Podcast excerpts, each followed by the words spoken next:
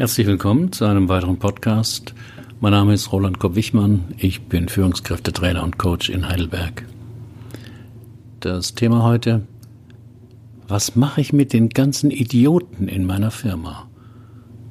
fragte der Klient im Coaching. Ein Narzisst kommt selten ins Coaching. Wenn doch, ist es oft eine Gratwanderung für den Coach. Narzissten erkenne ich meist sofort, in den ersten paar Minuten, an ihrer Mimik, der Körpersprache und ihrem Verhalten. Bei einem Drei-Stunden-Coaching betreten Sie als Narzisst nicht meinen Praxisraum, Sie besetzen ihn. Mit raumgreifenden Schritten steuern Sie auf den Sessel zu und lassen sich breitbeinig darin fallen. Oder Sie verrücken gleich mal den Sessel, ohne zu fragen, sodass Sie mir genau gegenüber sitzen. Dann schauen Sie mich nicht an, Sie mustern mich. Sie wollen wissen, woran Sie mit mir sind. Und stellen oft eine Frage nach meiner Kompetenz. Haben Sie eigentlich Erfahrung mit Vorständen, Top-Down-Issues, Konflikteskalation? Da ich nicht gleich in ein Kompetenzgerangel verwickelt werden will, gebe ich meist eine Antwort in Loriot-Manier. Eigentlich eher weniger. Ich mache also das, was Hunde machen, wenn sie die Beißhemmung beim vermeintlich Stärkeren auslösen wollen. Ich mache eine Unterwerfungsgeste. Meist hört der Narzisst meine Antwort gar nicht. Ich hätte auch mit Ja, es regnet antworten können, denn das Ganze ist ja Teil eines Manövers, das ich verschleierte Eröffnung nenne. Der narzisstische Klient braucht Hilfe, weil er mit seinem Latein am Ende ist. Das erlebt er aber als fürchterlich kränkend und peinlich, was durch Herabsetzungsmanöver erstmal verschleiert werden soll. So war es auch bei meinem Klienten, Tom V., 41 Jahre, Konstrukteur in einer mittelständischen Firma, an der er zu 49 Prozent beteiligt war. Was macht denn die Menschen in ihrem Job zu Idioten? war meine erste Frage. Narzissten haben ja oft wenig Hemmungen. Auch gute Manieren betrachten sie oft als hinderlich. Deswegen sind ihre Antworten oft ehrlich und unverblümt. Auf meine Frage antwortet er, Sie wollen nicht einsehen, dass ich recht habe. Und wer sind Sie? wollte ich wissen. Mit einem lauten Stöhnen und Augenrollen antwortete er, wir stellen Hightech-Fahrräder her und ich bin der leitende Konstrukteur. Aber ich bin abhängig von diesen Idioten. Der Finanzchef sieht immer nur die hohen Kosten, die eine Neuentwicklung kostet. Die Marketingdame mosert, dass meine neue Erfindung nicht zu unserer Marke passe. Der Verkaufsleiter behauptet, der Markt wolle gar kein Hightech mehr, sondern mehr Retro. Also diese Idioten, wie Sie sie nennen, haben einfach eine andere Meinung, eine andere Sichtweise. Tom V. schnappte nach Luft. Nur eine andere Meinung, sagen sie. Die haben keine Ahnung, wie alle Kleingeister, verstecken sich hinter Zahlen und Analysen und glauben, mir damit imponieren zu können. Aus der Heftigkeit der Emotionen bei meinem Klienten entnahm ich, dass es bei dieser geschäftlichen Meinungsverschiedenheit auch um ein Lebensthema des Konstrukteurs ging. Um neue Ideen um und durchzusetzen, muss man entweder der Chef sein dann geht es schnell. Ist man nicht der Chef, muss man Verbündete suchen, verhandeln und Widerspruch nicht persönlich nehmen. Doch genau das machte mein Klient. Er war über den Widerstand der anderen nicht nur enttäuscht, das wäre vielleicht jeder, sondern er war gekränkt. Das ist der gravierende Unterschied. Er konnte es nicht fassen, dass sie nicht sahen, wie bahnbrechend seine Ideen waren. Narzissten erkennt man schnell daran, dass sie keine Kritik ertragen und auf Widerspruch äußerst aggressiv reagieren. Was können Sie für mich tun? fragte der Klient. Das war eine raffinierte Frage. Die meisten Klienten fragen mich nämlich, ob ich ihnen helfen kann. Mein Narzisst fragte danach, ob ich ihm zu Diensten sein kann. Mit Narzissten zu arbeiten ist ziemlich herausfordernd. Schnell hat man ihren Respekt verloren und sie verachten einen. Wenn man aber versucht, zu direkt sich Respekt zu verschaffen, hat man auch verloren. Am besten man signalisiert durch sein Tun, dass man sich ihnen gewachsen fühlt und weckt ihre Neugier. Heißt konkret, man muss also mindestens so manipulativ sein wie der Narzisst. Deshalb antwortete ich auf die Frage, was können Sie für mich tun, mit wahrscheinlich nicht sehr viel. Die Enttäuschung war auf seinem Gesicht abzulesen.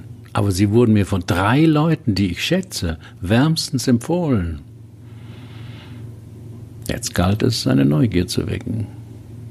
Das wahrscheinlich bezieht sich darauf, dass sie vermutlich nicht ertragen können, was ich für sie tun kann. Sofort blitzten seine Augen kampfbereit. Und was soll das sein, das ich nicht ertragen kann?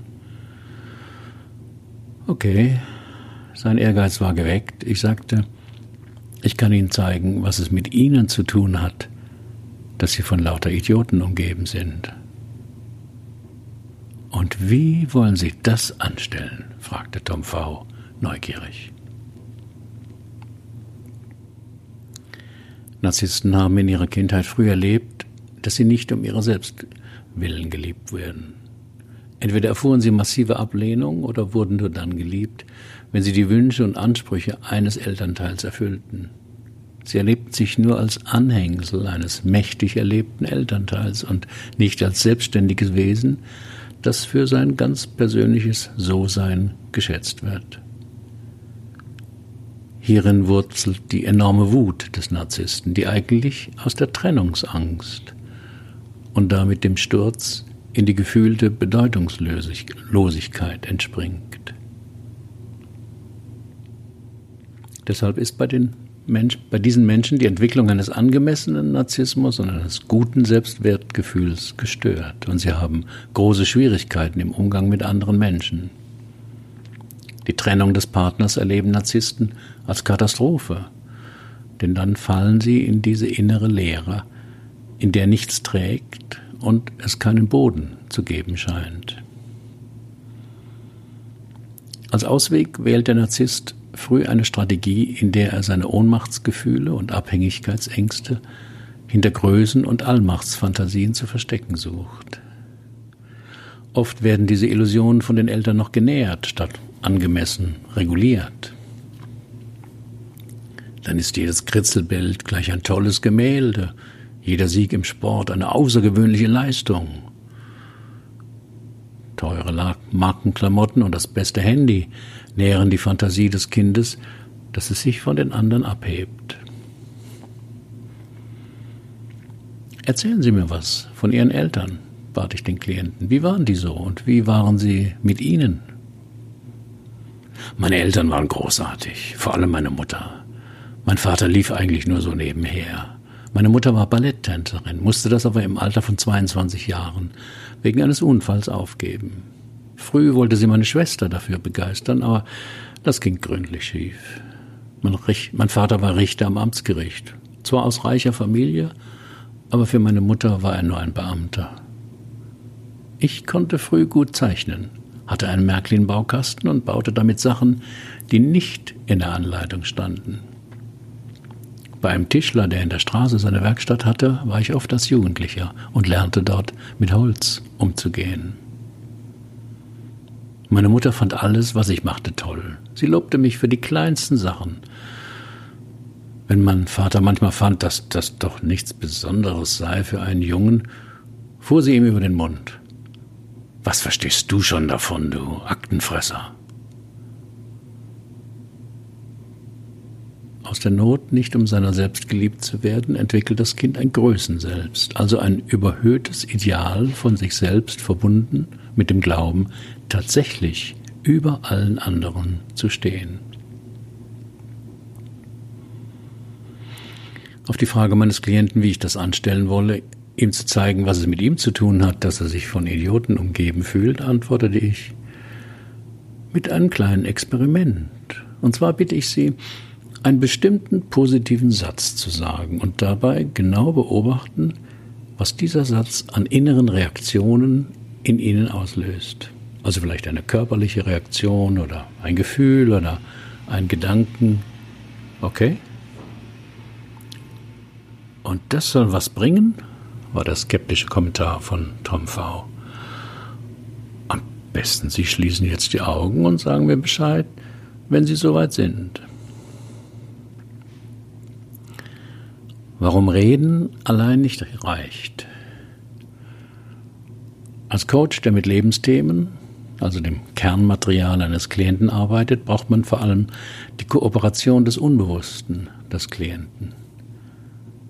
Das Unbewusste kann man nicht zwingen, man kann es nur einladen. Und man lädt es dadurch ein, dass der Klient einem vertraut und für kompetent hält. Wenn Tom V jetzt reagiert hätte mit Erklären Sie mir erstmal, was das bringen soll, wäre das ein Zeichen gewesen, dass das Unbewusste noch nicht kooperieren will und noch mehr vertrauensbildende Maßnahmen nötig sind. Aber nachdem er die Augen geschlossen hatte, was für Narzissten eine Riesensache ist, weil sie die visuelle Kontrolle aufgeben, dachte ich, dass es klappen könnte. Und ich begann mein Experiment. Ich bitte Sie, mal den Satz zu sagen, ich bin ein ganz normaler Mensch. Seine Reaktion war heftig, aber für mich nicht überraschend. Wollen Sie mich beleidigen? schnaubte er. Nein, antwortete ich freundlich. Ich will Ihnen nur zeigen, was das Problem mit den Idioten mit Ihnen zu tun hat.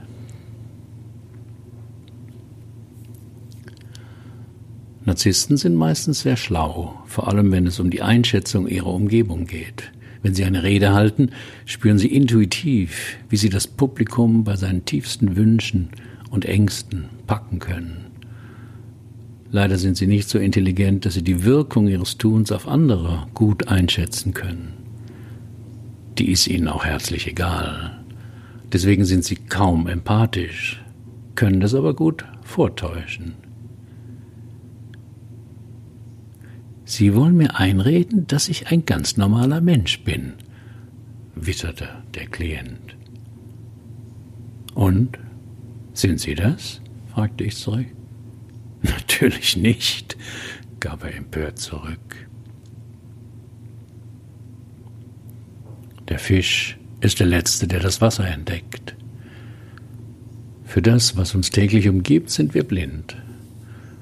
Das gilt vor allem für unsere Persönlichkeit.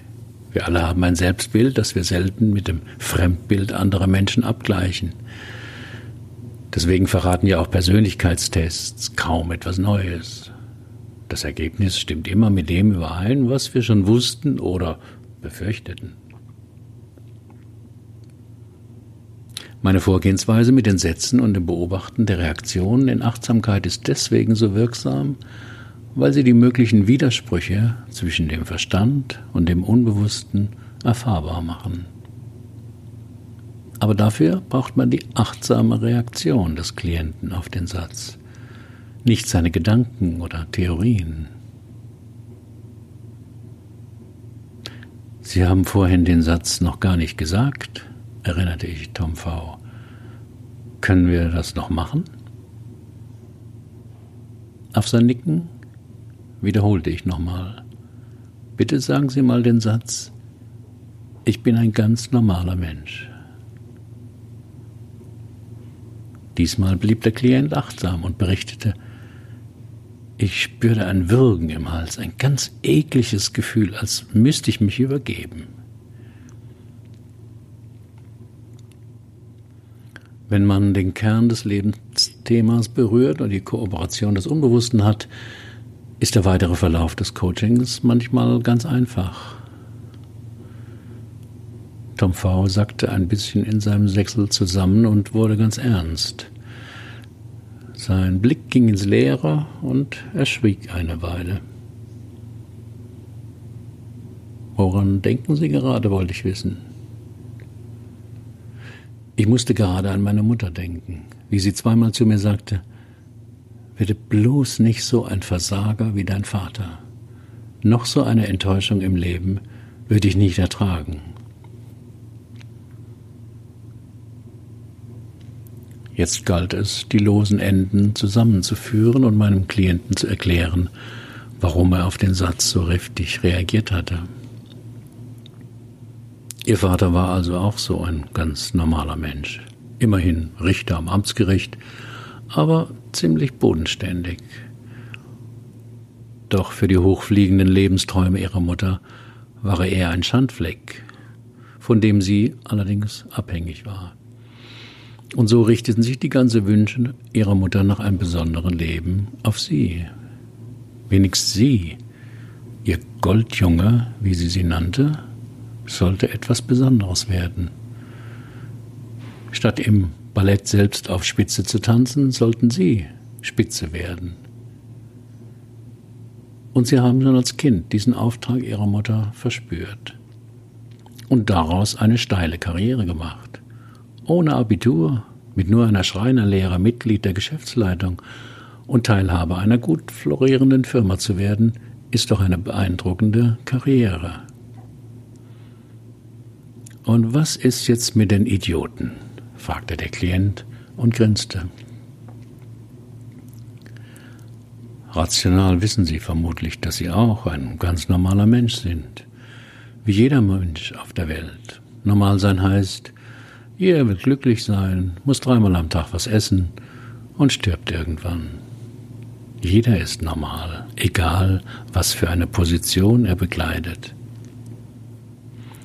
Normale Menschen wissen, dass es beruflich oder privat immer mal Konflikte gibt, weil Menschen unterschiedliche Vorstellungen, Bedürfnisse und Wünsche haben. Ihre Kollegen in der Firma sind keine Idioten. Sie sind nur manchmal anderer Meinung. Der Idiot, mit Verlaub, sind Sie, weil Sie glauben, etwas Besonderes zu sein. Deswegen erleben sie es als Kränkung, als Unverschämtheit, dass man ihnen widerspricht oder ihre Vorschläge diskutiert oder kritisiert. Aber das ist ganz normal im Berufsleben. Das passiert überall. Sich einzubilden, dass man ein besonderer Mensch sei, klappt nur in Diktaturen. Das müssen dann auch alle glauben oder sie wandern ins Gefängnis. Früher wurden sie gleich geköpft. In ihrer Firma sind sie aber nicht der Chef, sondern nur der Teilhaber. Mit 49 Prozent. Deswegen müssen sie verhandeln, Kompromisse schließen. Alles ganz normal. Der Klient hatte aufmerksam zugehört und verabschiedete sich mit den Worten, das ist eine sehr bittere Arznei, die Sie mir heute verschrieben haben. Nach vier Wochen kam eine Mail von ihm. Es habe eine Weile gedauert, unsere Sitzung zu verdauen. Aber der Satz, den er sich mehrmals am Tage sage, hätte jetzt manchmal auch etwas Entlastendes. Wenn er ein ganz normaler Mensch sei, dann müsse er sich ja auch nicht dauernd anstrengen, der Beste zu sein. Zum Schluss stellte er die Frage, was er noch tun könne, um den Prozess zu beschleunigen. Ich antwortete ihm, fangen Sie an, eine Weile auf Ihre Mutter wütend zu sein und hören Sie auf, Kritik an Ihrem Vater zu üben. PS Ihre Eltern waren nicht großartig, nur normale Eltern mit allen Stärken und Schwächen. Sie könnten beiden danken. Zum Verständnis. Narzissmus ist ein weites Spektrum. Ich schildere hier, schildere hier den anstrengenden Typ. In der Psychologie gibt es auch den netten, verführerischen Narzissten. Der ist angenehmer im Umgang, aber auch bei ihm muss man auf der Hut sein, sich nicht täuschen zu lassen. Alle Fallgeschichten sind real, aber so verfremdet, dass ein Rückschluss auf meine Klienten nicht möglich ist und die Vertraulichkeit gewahrt bleibt. Mehr Fallgeschichten finden Sie auf meinem Blog. Haben Sie auch ein Problem, das Sie bisher nicht lösen konnten? Dann buchen Sie auch ein 3-Stunden-Coaching oder kommen Sie in mein Seminar Lebensthemen klären. Nur sechs Teilnehmer, zweieinhalb Tage, ein Coach. Wir finden die Lösung dort, wo Sie noch nie gesucht haben. Versprochen. Sind Sie Coach oder arbeiten Sie intensiv mit Menschen und wollen lernen, auch so zu coachen? Ich biete eine Fortbildung an. Auch der Link dazu finden Sie auf meinem Blog. Herzlichen Dank für Ihre Aufmerksamkeit. Bis zum nächsten Mal.